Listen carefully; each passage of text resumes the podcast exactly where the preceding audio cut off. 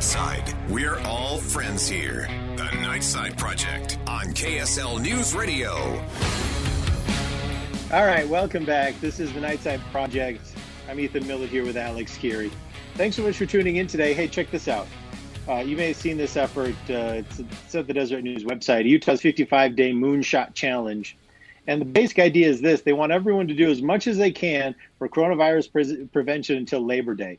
Full mask, social distancing, 100% compliance, all that stuff. Say, hey, let's do this moonshot. Let's let's pull this out of the dumpster just in time, and see if we can do it. 55 days to Labor Day. Let's get it done. What's the, and I uh, think that's an interesting idea. It is an interesting idea. Um, What's uh is there any science behind it? Is it like kind of uh I mean what what are they what are they saying here? I'm not I'm not saying give me the show me the hard science otherwise I'm not in. What I'm saying is is are they saying that that would it would get us so this second wave isn't uh, uh what, what are we talking about basically, here? It What would, would it do? basically give us our best. Would basically give us our best shot at preventing the hospitals from being overwhelmed and being able to keep businesses open. Because that's a big part too. Is people want businesses open, um, and uh, but that takes a little bit of effort, of course. And so, uh, anyway, you can find this at the Deseret News uh, website. Boyd Matheson wrote this up in in an opinion editorial, and he compares it to the moonshot.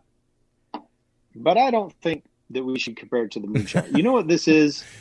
this is not a moonshot. Yeah, mostly because we're not Moonshot- asking we're not asking a bunch of people with uh, we're not asking. This is a lot much larger group. The people you were dealing Mm-hmm. with dealing with for the uh, for the moonshot all had an IQ above 140. so there Yeah. was there was that. And I'm not is- saying we're dumb. I'm saying that people uh, like uh, we're asking a huge amount of people to pull off something that we don't really have that much control over. And, uh, and all I'm saying, and and, and look, people are like, "Oh, are you going to join the the 55 day moonshot challenge?" Uh, my reaction is, I'm doing all those things anyway. So mm, yeah, you know, until Labor Day, been wearing a mask every day. Now, here's the deal, though, Alex, is they should. It's not like moonshot though. This is like the surge. You remember the surge? Uh, Remember when Surge, we, the, uh, is that the was that the Iraq? was that the drink that uh, competed with Mountain Dew for a while? Surge. Yeah, yeah, yeah, yeah. And it inspired a whole other thing. Uh, so you remember we invaded Iraq, and then it just went really poorly. Yes. um, the IEDs were just destroying us. You know, our guys didn't have body armor, or they have armored vehicles then, and we, I mean, and we just basically stalled out. We were really, really struggling. And President Bush came up with the idea of the surge, which is where we would just basically throw everything at it for a short period of time and just overwhelm it. It's called the surge. And what happened? Uh, um, I need an update uh, on my his on my history. Apparently, you but need you need an update on Iraq. no, I just need to know what the actual what did, what did the surge end up doing? look i'm not i'm not trying to say i'm not trying to make uh i'm not trying to make larger comparisons to the middle east politics here. i don't want to get i don't want to get sucked down into that trap. Okay. we already did as a country. But um but that's really what it's like right? We kind of overwhelm it in the short term. We overwhelm it. Because we're just trying to kind of get off our heels right? We're Yes. just trying to kind of get things to some semblance of normal. The moonshot was a whole other thing things were already normal when we did the moonshot challenge Sure. you know what i mean Yeah, yeah. the moonshot is our moonshot would be once we get past the coronavirus and we sit down and say, okay, we did that. Okay, next stop, cancer. And we're like, bam, cure cancer.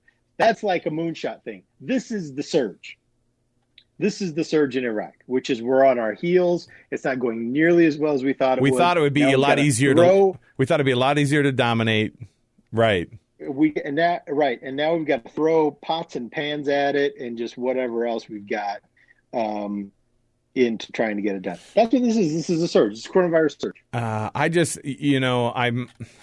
So for me, I'll just tell you, my my initial reaction is this: like we're we're supposed to be going back to school. Davis County School District's going back to school uh, the week before. I guess it'd be like the week, yeah, just the week before Labor Day. So August 25th is when we're supposed to be going back to to uh, to school.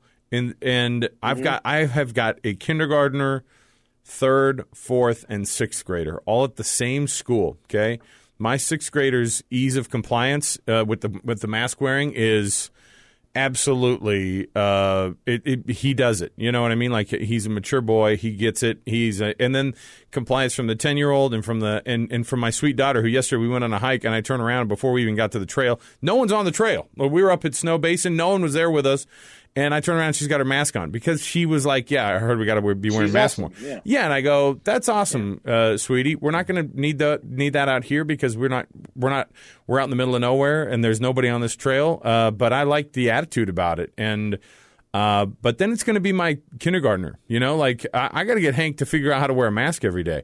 I don't know what that's going to look like. It's going to be very different, and forcing him to wear a mask at school is a scary proposition because I know other people are going to have a hard time getting their kindergartners into, into compliance. And I know that some other kids aren't going to be as useful as putting their masks on all day long at school. I get scared about figuring out having the, you know, my kids, my dad's in an assisted living home. You know what I mean? Like, uh, and no one's going to see him, but you know what's going to happen? We're going to have community spread at a at a rate that's uh, that's scary to think about for people who are going to end up going in, treating my dad, and going back home to their house or going to their other place of business uh, or their other clients or whatever, and and that's a scary proposition. That's where the rubber meets the road. And trying to explain to kids wearing a mask doesn't keep COVID out. That's a hard thing to try to get kids to understand. They're like, well, then why am I wearing it? Well, we're trying to protect others. And they're like, well, does that mean I have it? Mm, no, maybe.